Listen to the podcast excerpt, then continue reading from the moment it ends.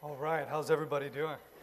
If you'll be uh, opening your Bibles, we're going to be looking in Philemon tonight. We're going to hopefully finish up this book. I started it while Pastor was gone on his trip, and hopefully we can finish it off tonight. All right, Philemon. If you're looking in your bulletin, once again, remind you, I saw some of your faces when you walked in. 19 to 25, that's not chapters. Philemon's only one chapter, so don't start freaking out on me yet. I saw some people, they're like, oh my goodness, who's preaching tonight? This can't be Pastor. All right, so Philemon, we're going to be looking at verses 19 through verse 25, right through the end of the chapter. Now, Philemon is the shortest and most personal letter written by Paul. It was written during his first imprisonment in Rome. And Philemon is really the main recipient of the book. Although, the, if you look at the first few verses of Philemon, you see that it's actually addressed to several people. You have people like Apphia, which is the wife of Philemon. You have Archippus, who is the son. And he also addresses the church.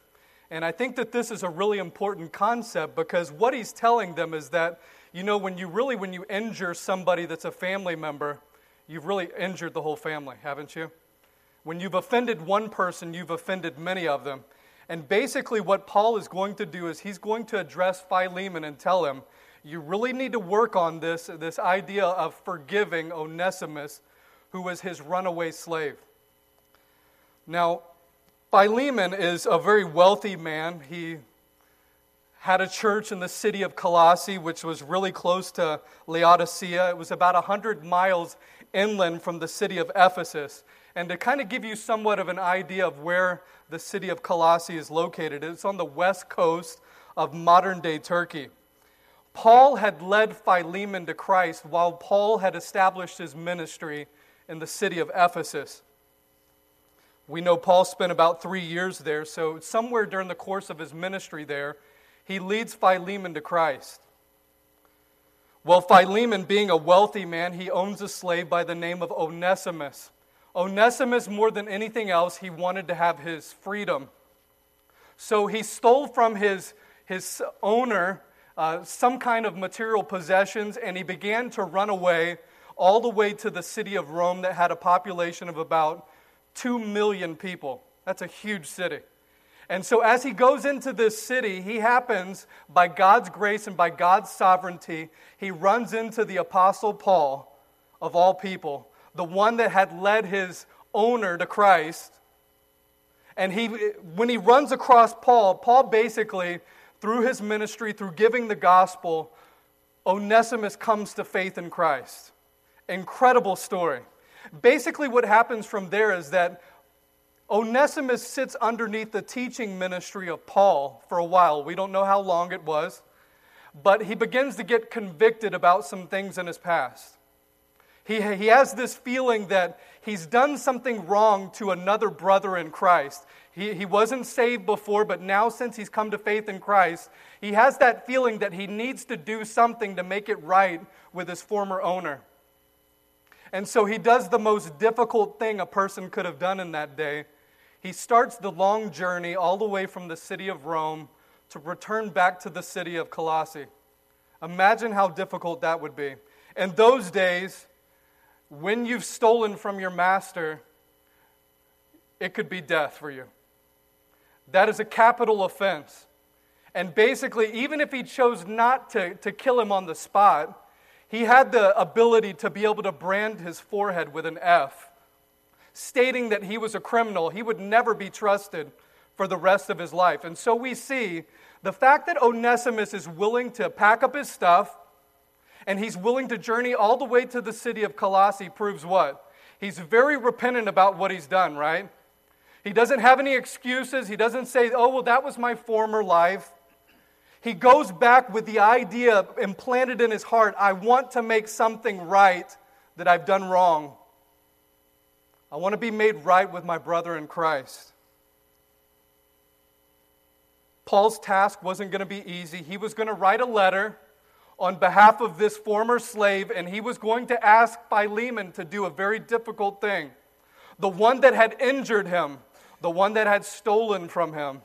He's going to ask him to accept him back, not just as a slave, but to accept him back as a brother in Christ.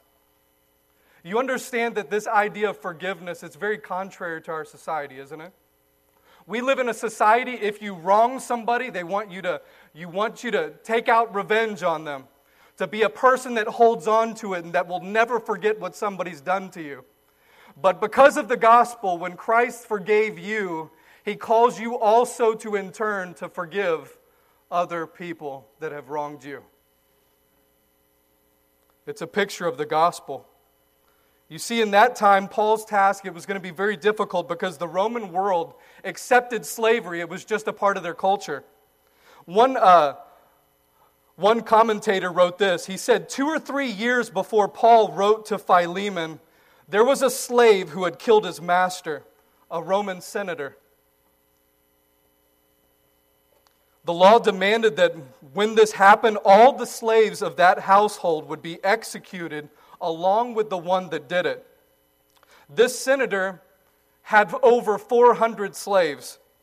The populace tried to intervene on behalf of all of these different slaves, but the Roman Senate held a special hearing and decided that the law had to be carried out, and all 400 of those slaves were executed because he had killed his master. Now, that was the time period that Paul is writing in. He had absolutely no rights to his own life. And he's going to approach this person that he's done wrong, and he's going to ask for him to forgive him. If Paul could persuade Philemon to forgive this slave who had wronged him, and even more, accept him as a brother in Christ, the word would spread like wildfire. People in the city of Colossae would literally be coming and saying, How in the world is this former slave of Philemon going to be accepted back? What is it that's happened with this group that they would accept a former slave to steal from his master? And everybody would want to know what's different about this man named Philemon. And people would immediately say, well, he's a follower of Jesus Christ who taught his followers that they were to love one another that they were to forgive each other even when it was difficult. And I want you to picture with me what that was going to do. It was going to give people the opportunity to see the gospel illustrated in everyday life. And, folks, as we go through the book of Philemon, that's what we have in front of us. The idea behind forgiveness is this is every time you choose to forgive, you choose to paint a portrait of the gospel of Jesus Christ, what Jesus Christ did for you. That's exactly what we see in this passage. The potential for the gospel and for God to get glory in every situation when a believer chooses to forgive someone that's wronged them. God gets glory from it. It's a powerful thing when it's experienced, isn't it? It's no different today. The world's watching us as believers, right? They want to know at the end of the day, when you put your faith in Jesus Christ, how are you going to respond when it's difficult? It's easy to go to a church service on Sunday. It's easy to talk really well and to sing the songs. But at the end of the day, what has happened in your life when somebody wrongs you? Are you able to, in turn, to give them the forgiveness that Christ gave you when you wronged him? Does following Christ make a difference in how you work through problems? Now, what's interesting about this book is that the word forgiveness is never used, never used in the entire book. Does that blow your mind? It's almost like Paul is saying to us is that forgiveness is better modeled than it is talked about. He's going to say that at the end of the day, you want to know what forgiveness looks like? This is the picture of forgiveness. And Philemon is going to model it for us. Now, just to kind of review for us, because it's been several weeks since we've been in this passage, kind of give you a breakdown. Verses 4 through 7 teaches about the character of one who forgives. The character. Then you go along in verses 8 through 18, teaches about the action of a person who forgives. Now we're coming into the last section, and what I want us to look at tonight is this. The final section is about the motives of somebody that forgives. Why is it that a person chooses to forgive another person that's wronged them? What is it that drives them? Because let's face it, to choose to forgive is something that's supernatural. It's not a natural response when somebody has wronged you. Would you agree with that? It's not a natural response. Everything inside of you wants to take out revenge, but Christ calls you to something different. Probably the best picture of this is illustrated, uh, a human example of this is, is by a, a woman by the name of Elisabeth Elliot. That name probably rings a bell for many of you. Her husband, Jim Elliot, and four other men were missionaries in Ecuador.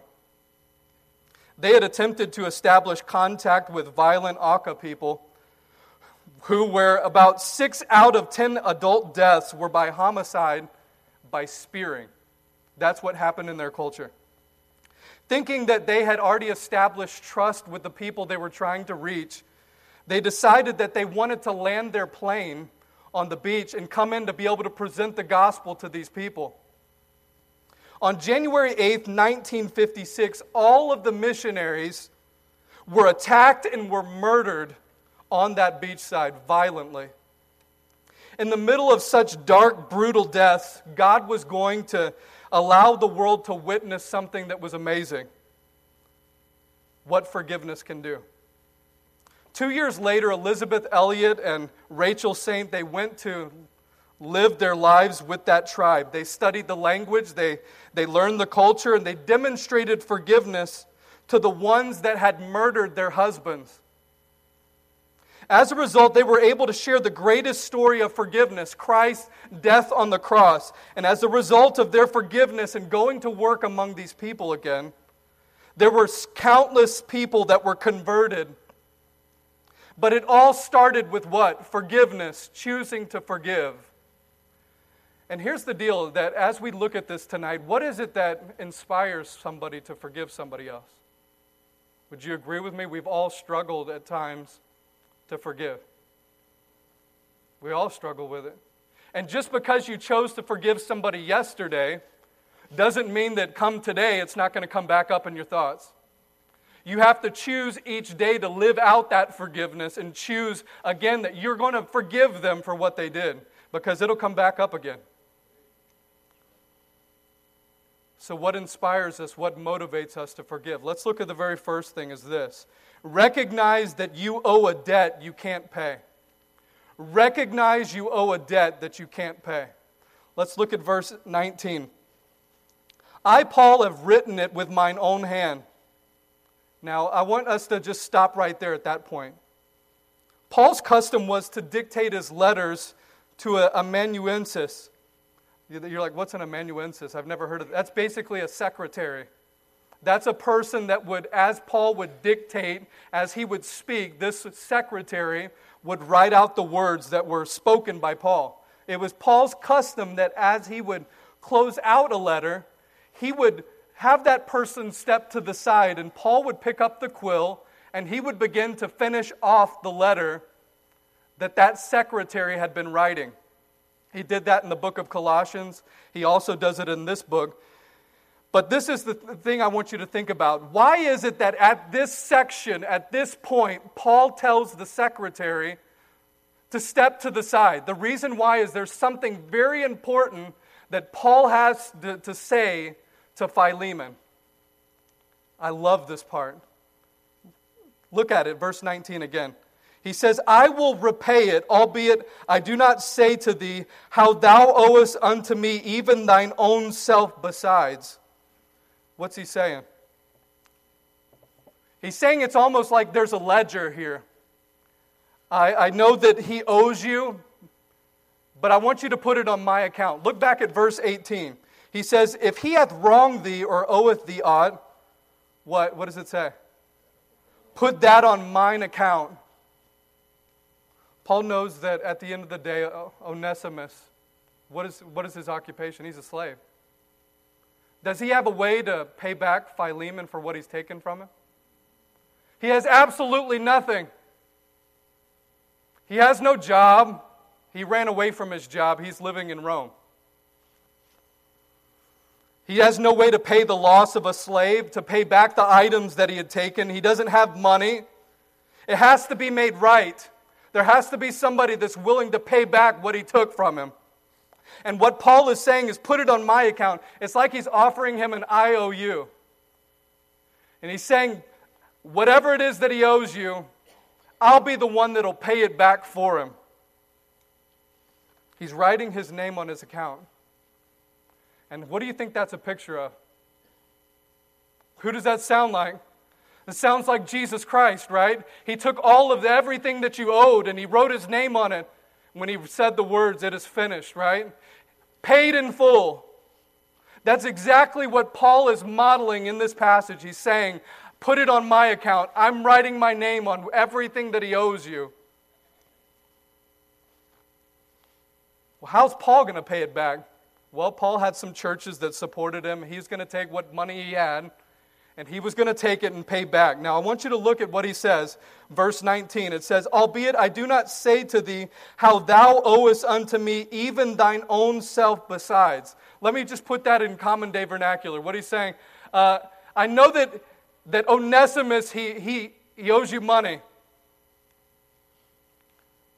But uh, I don't really want to mention it to you, but you also owe me. You also owe me. You're like, well, what does that mean? What's he saying? You owe a greater debt than what Onesimus owes you. You're sitting there thinking, how in the world does he owe a debt that's greater than Onesimus? Onesimus is the one, he stole the money. He's the one that took everything and he, he ran off to Rome. How is it that, that Philemon owes a greater debt than Onesimus? He's saying that you, Philemon, you have a debt that's unpayable. Onesimus owes a material debt.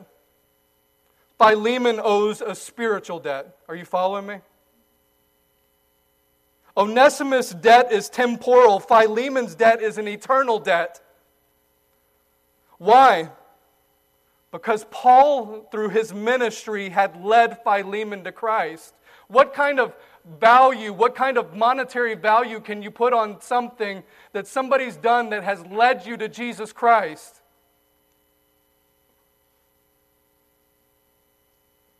How could you ever repay that person? And when someone has wronged you and they've indebted you, remember that though you owe, uh, remember though that you owe unpayable debts to others who have benefited you with incredible blessings, you don't demand uh, that don't demand a payment from you. You couldn't even pay it if other people called you to pay for it. Paul's point is this: Can't you forgive people for their temporal debt when you owe a greater spiritual debt? Let me illustrate it for you. I, I can remember working in Thailand. Uh, I know we have visitors that would come and see us, and when people would come into our church, our services are a little bit different in, in, in Thailand. Basically, what would happen is after the service, we all eat lunch together inside of our, our sanctuary where we have our service. Weird things would happen. People always ask me this question. They always set up a table and they always brought the food to my table first. I never asked for that. I've, as a matter of fact, I told them several times, guys, you are never to serve me my food first. I don't want it to happen. It shouldn't happen. I should be the last one through the line. Not only that, but after the services, we would switch off months where guys and girls they would go out and wash the dishes afterwards. Every single time I stepped outside to wash dishes, they were like, "Oh no, no, no, no! You can't wash the dishes." And I said, "Oh yes, yes, yes, I can." And you know what the reason why they did that? If you, get, if you boiled it down to it, why is it that you guys act that way? They had this overwhelming sense that they were indebted to somebody that had come over to their country to give them the gospel. And that was their way to say thank you because we, you, we owe you a debt we could never pay back. And here's the deal, guys, is that if we're going to be motivated to forgive other people, we have to first understand that we owe an unpayable debt. And until you come to that picture, you'll never be willing to ever to forgive anybody else. We're in debt to so many people, aren't we? I think in my own life, I'm in debt to my parents.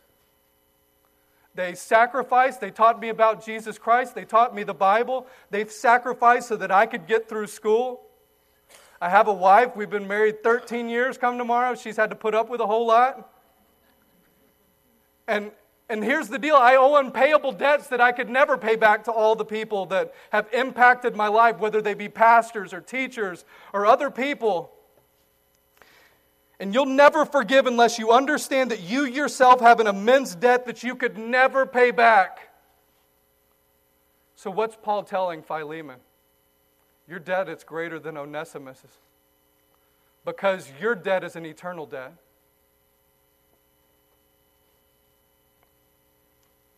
And here's what, when you boil it down to it, it comes to this. Our life should overflow with grace because we have received so much grace that we can't help or withhold grace from another person. Can we say amen to that? We have been graced by God to be in the place where we're at and been graced by so many people that we can't help but to pour out grace and forgiveness to other people because we ourselves are also debtors. That's the story of Philemon. That's the first motivation. The second thing is this recognize that you can become a blessing to others. Recognize that you can become a blessing to others. Look at verse 20. He says, Yea, brother, let me have joy of thee in the Lord. Refresh my bowels in the Lord. That's kind of a weird saying. You're like, what does that mean? He, he, my bowels, that doesn't, I mean, that's just painting some bad pictures, right? Bowels for the Jewish person, that's like the heart for us, okay? He says, refresh my heart in the Lord. That's basically what he's saying. Let me be blessed. Let me profit. Let me be benefited by your action of forgiving your brother in Christ. Well, what does that mean? How is that going to benefit Paul? Well, it would give him joy in the Lord. It would be refreshing to him to know that two fellow believers in Christ have nothing between them, that they're able to overcome the problems that exist in between their relationship. And basically, why is he talking about joy? And I really want us to hone in on this for just one second because this is a big problem in churches as well. Whenever there's division and discord between people, it drains the church of joy. Division is a joy robber. When there's fighting between people in church, it drains the church of joy. Would you agree with that? And we all know what that's like, right? We've either, either we've witnessed it, we've been a part of it, we've seen examples of it, but Paul is calling out to Philemon don't rob people of the joy that we have by fighting with each other because that just creates division in the church. It drains people. I think we could all uh, amen to that, couldn't we? Well, why is Paul specifically mentioning joy? Well, it's the same word joy you find in Philippians chapter 2. I want us to read this passage. Philippians chapter 2 Verse 2, he says, Fulfill ye my joy. Well, how do you do that, Paul? Look at verses 2 through 3. That ye be like minded, having the same love, being of one accord, of one mind. You see all those ones that he's throwing out there? Verse 3 Let nothing be done through strife or vainglory, but in lowliness of mind, let each esteem other better than themselves. He's saying, if you will humble yourself and consider Onesimus is more important than yourself, if you seek unity and love and fellowship and choose to forgive, you're going to bring joy into my life. And can I say at the end of the day, doesn't that bring joy when two people that have had an issue with each other and they make things right with each other? Man, that brings such unity within the church. That's so powerful. That's what the church, that's what the world needs to see, right? We live in a world that creates division. Just watch the news. How many things are about racial tensions, right? That the news media, they use different stories in, in order to do what? In order to divide everybody. And in the church, it ought to be different, shouldn't it? And Paul's saying, fulfill my joy by humbling yourself don't make everything about you. Isn't that the reason why we don't forgive? Is a lot of times it's an issue of pride. Right? We just don't want to let go of what they've done to us. You just can't forget about what they said to us. And because we hold on to our pride, we bring a whole lot of division, not only to ourselves, but to the people around us. There's so many stories of church splits, of fighting over the stupidest things. Right? And it drains everybody around it. Christ calls us to forgiveness. The reason why Paul says that it's refreshing, he says, refresh my bowels in the Lord, refresh my heart in the Lord. What's he saying? It's like cold water on a hot day when people choose to forgive. Why? Because it's so rare.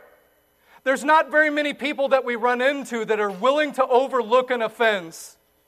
As a matter of fact, it's far more commonplace for us to find people that choose not to forgive, that choose to hold on to offenses. That's why the Bible says in Proverbs 19, verse 11, the discretion of a man deferreth his anger, and it is his glory to pass over a transgression. It's his glory to do what? To pass it over. Paul loved unity. And here's the deal if Philemon chose not to forgive, it was going to create a division. And that's why Paul says this you have to recognize that you can be either a blessing, a person that brings unity to other people, or you can be a person that divides other people. And here's the deal inside the church, you choose. What you want to do, you can't do in isolation. That's what he's saying. Although it's a, a personal decision that you have to make, it has public consequences. It has public consequences. Interestingly, we look at the third part as this. The third motivation for forgiveness is this recognize that you are called to be obedient. At the end of the day, that's what Christ calls you to. Let's look at verse 21. Having confidence in thy obedience, I wrote unto thee, knowing that thou wilt also, what? Do more than I say. Paul's saying, I know that you'll obey this. I'm confident of it. Now, uh, what we have to make very clear is he's not talking about being obedient to Paul. Right? If you look back in verse 8, notice that Paul never commanded him to forgive Onesimus. He never commanded it. That's an interesting thought because uh, did Paul have the ability to be able to command it? Yes or no? Yes, yes he did. He was an apostle. But he said, I would rather appeal to you out of love that you would choose the better path, that you would choose the better road. Because, first and foremost, this is what we have to understand obedience is not a matter of, of personal uh, preference, as much as our society likes to tell us that. Obedience is a matter, or forgiveness is a matter of obedience uh, you can hear people even begin to complain about that, right? They say, well, if you only knew what they said to me, if you only knew what they did to me, you wouldn't say that I had to forgive them. Well, the fact of the matter is, is the question is not do I forgive, but, but choosing to forgive when the occasion arises. That's the only question we have. Is when do we face it? And when we face it, we must choose to forgive. You are to forgive because Christ expects it out of you. You remember when Peter came to Jesus and he said, uh, Master, how many times do we have to forgive? Seven times? And what did Jesus say? No, seven times 70. What is that saying? He's saying, You're to forgive always. You're always to choose to forgive. That's why Ephesians chapter 4, verse 32 says, And be ye kind one to another, tender hearted, forgiving one another, even as God, for Christ's sake, has forgiven you.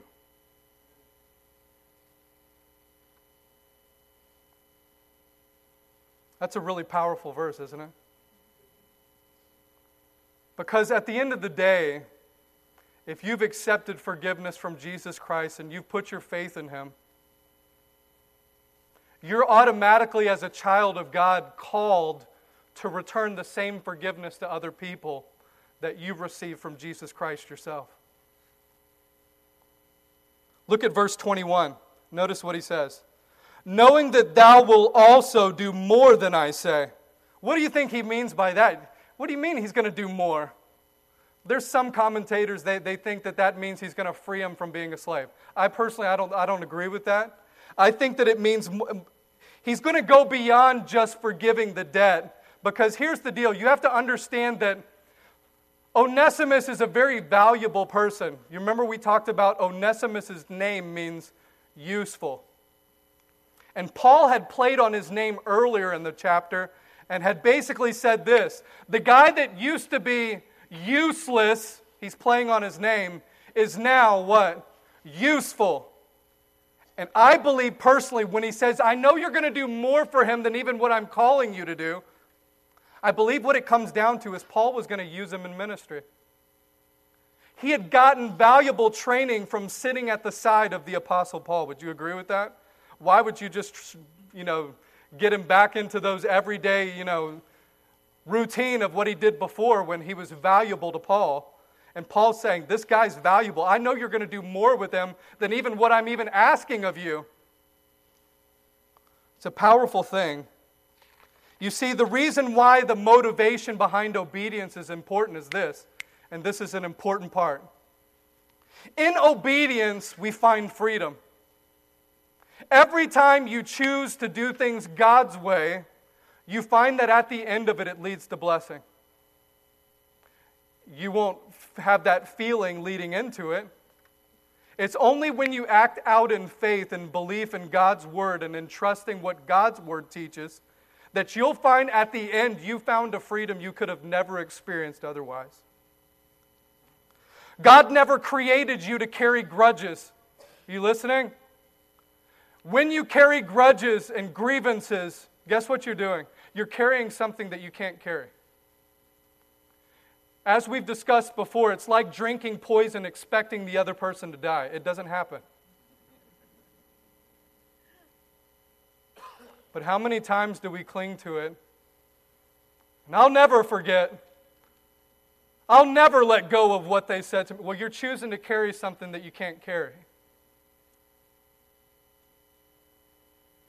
So, this third motivation is out of obedience and you find the blessing after you've acted out in faith, not before.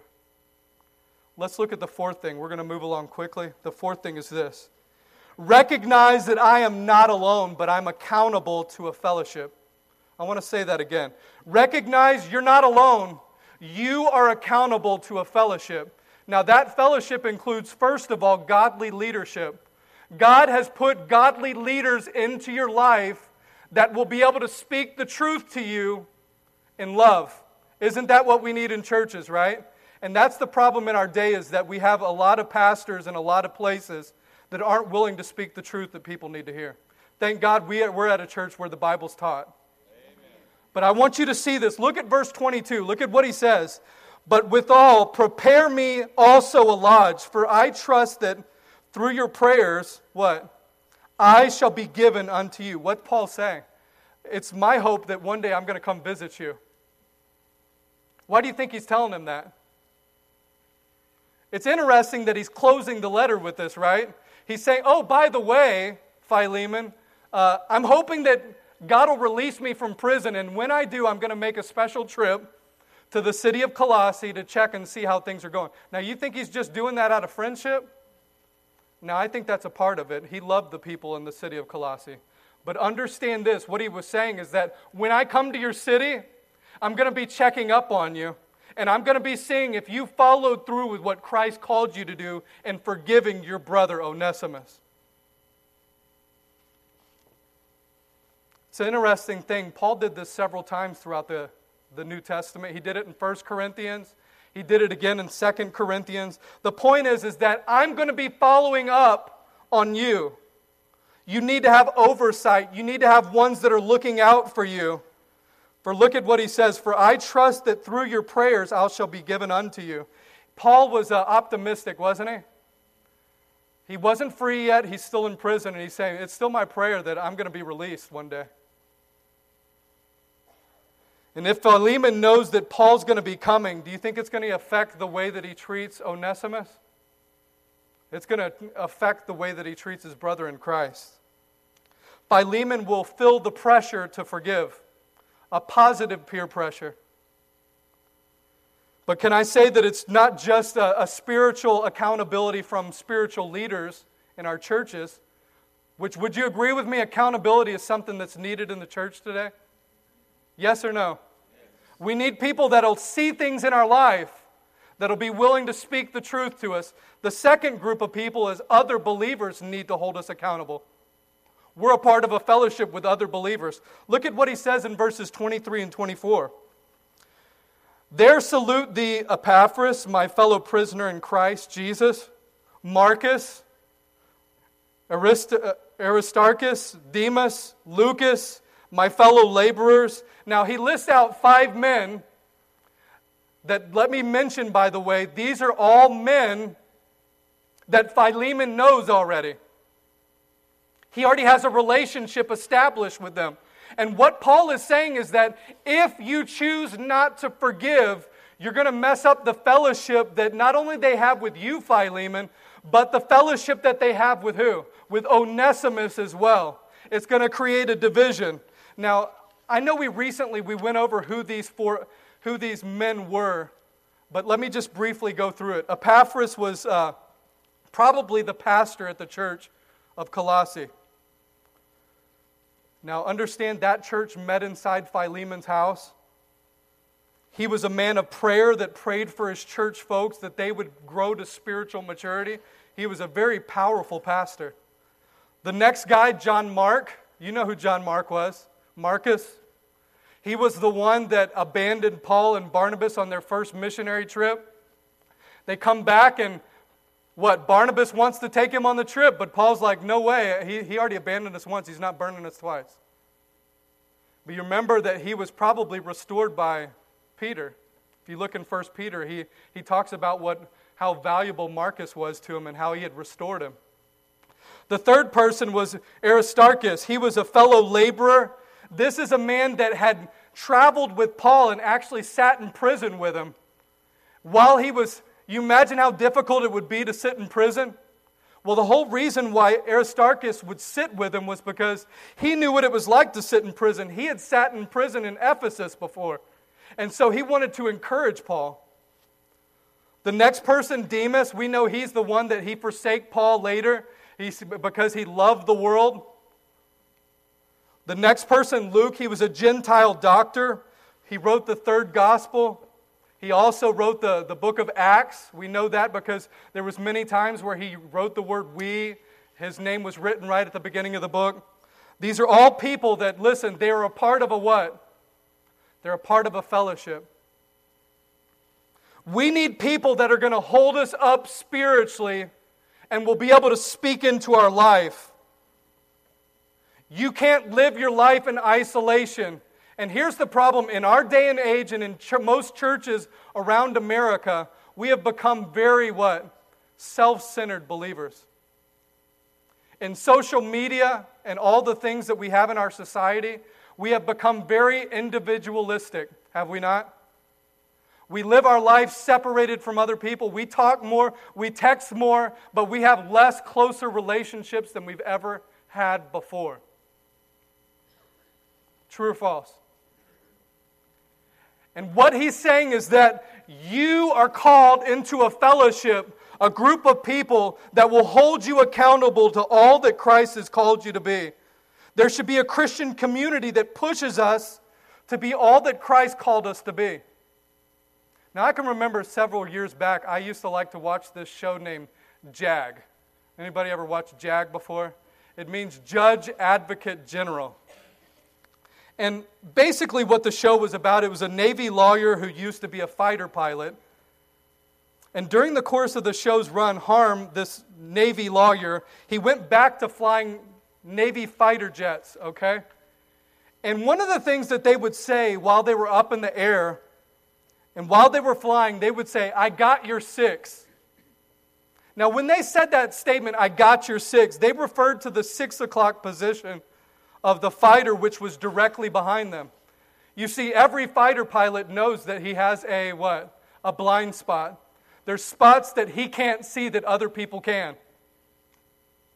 The pilot could not see behind him, and so he was dependent on somebody else to watch his six.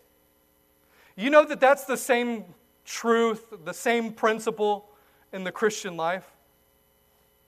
There are positions that we can't see. We might call them blind spots.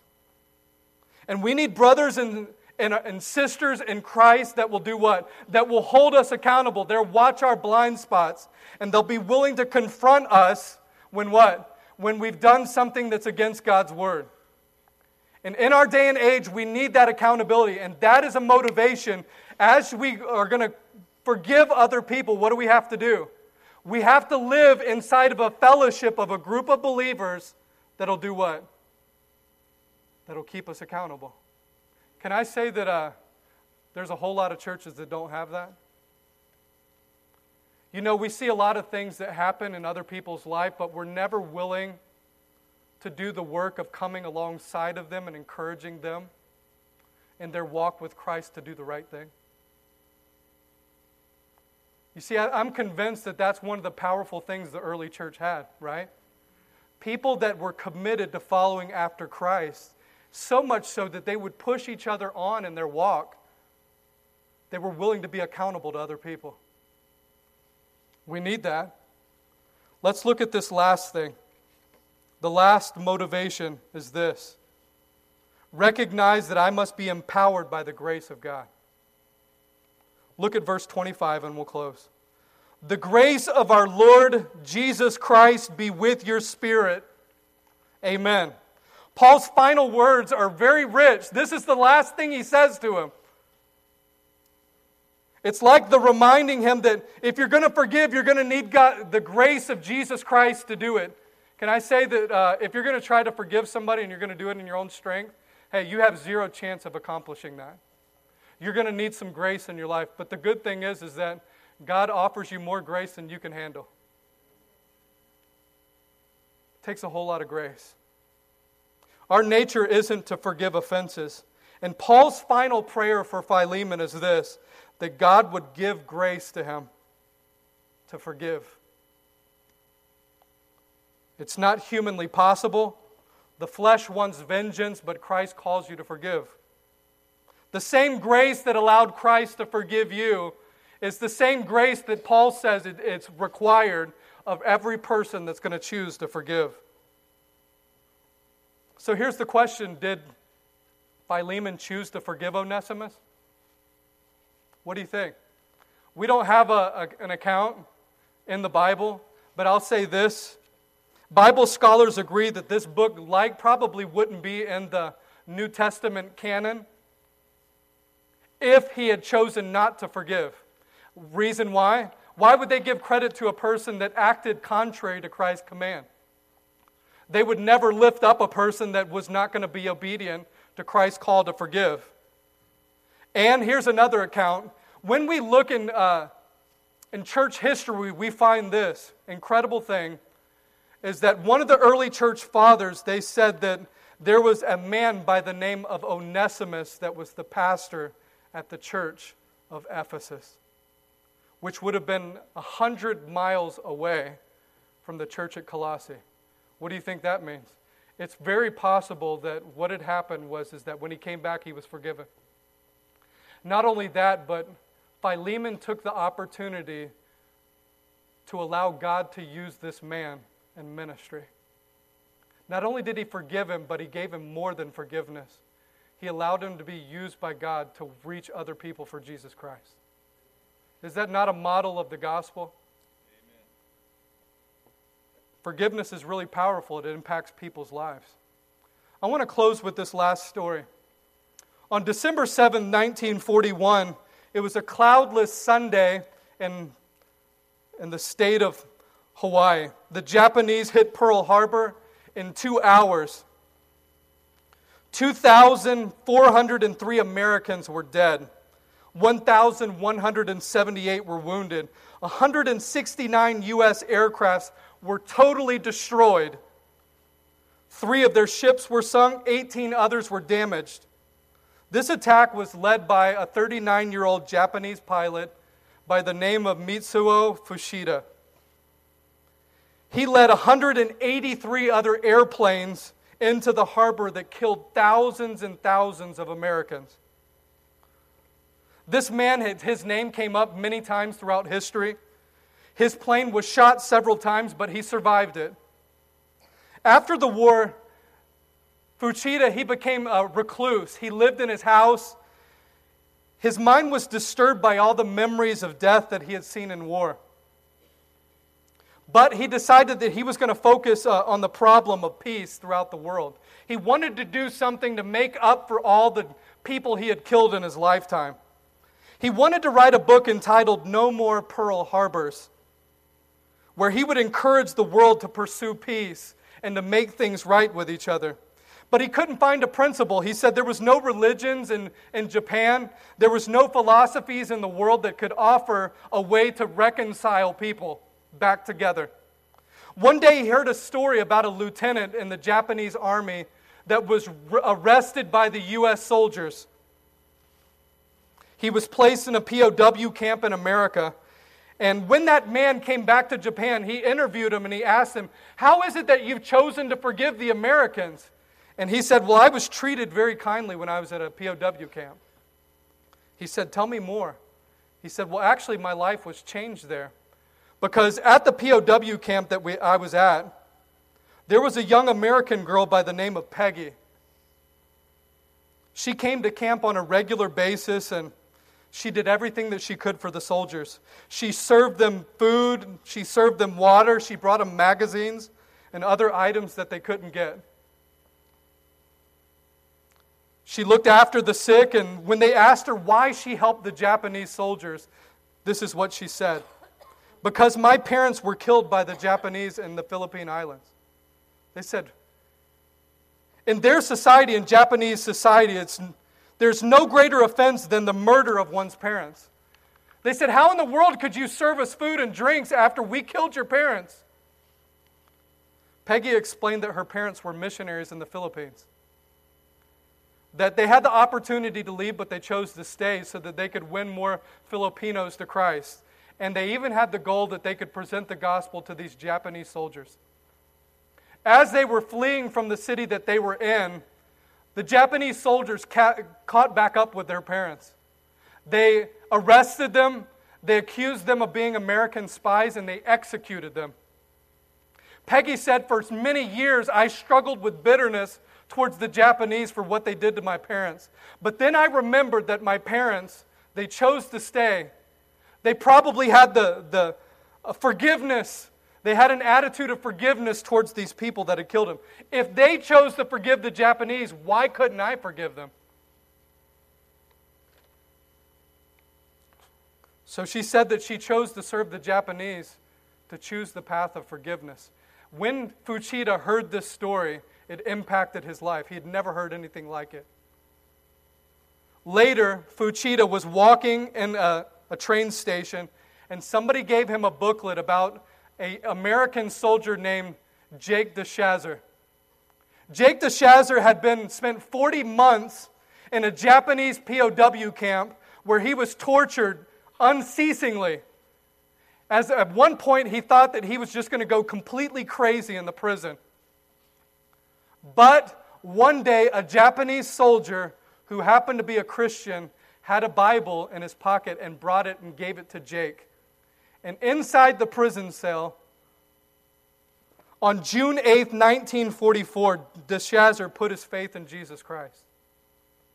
When that happened, he made a vow to Christ that when I get free, I'm going to go back to Japan and I'm going to witness to the people that used to be my enemy.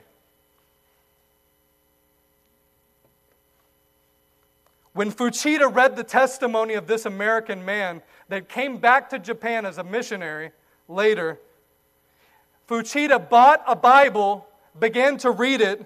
He read Luke chapter, uh, Luke chapter 23, and where it says, Father, forgive them, for they know not what they do. He bowed his head and he trusted Christ as his personal Lord and Savior. He wrote the book later on, From Pearl Harbor to Golgotha. Forgiveness has the power to affect the whole world. He said, as a result of the forgiveness of these believers in Christ, he came to faith in Jesus Christ. This man became an evangelist that led thousands and thousands of Japanese to faith in Jesus Christ. All because of what? Because believers chose to forgive their enemy and they put their pride to the side and they humbled themselves and they chose to forgive. And can I say that we as believers, we're called to do the very same thing? Forgiveness models the gospel to the world. That's what Christ calls us to. I want us to just take this moment just to uh, bow our heads and close, close our eyes. I'm sure in a room this size, there's many of us that maybe we're struggling with somebody, some bitterness that we have towards someone. Maybe there's been a situation that's happened. You know that there's something not right between you and somebody else. How many of you would just by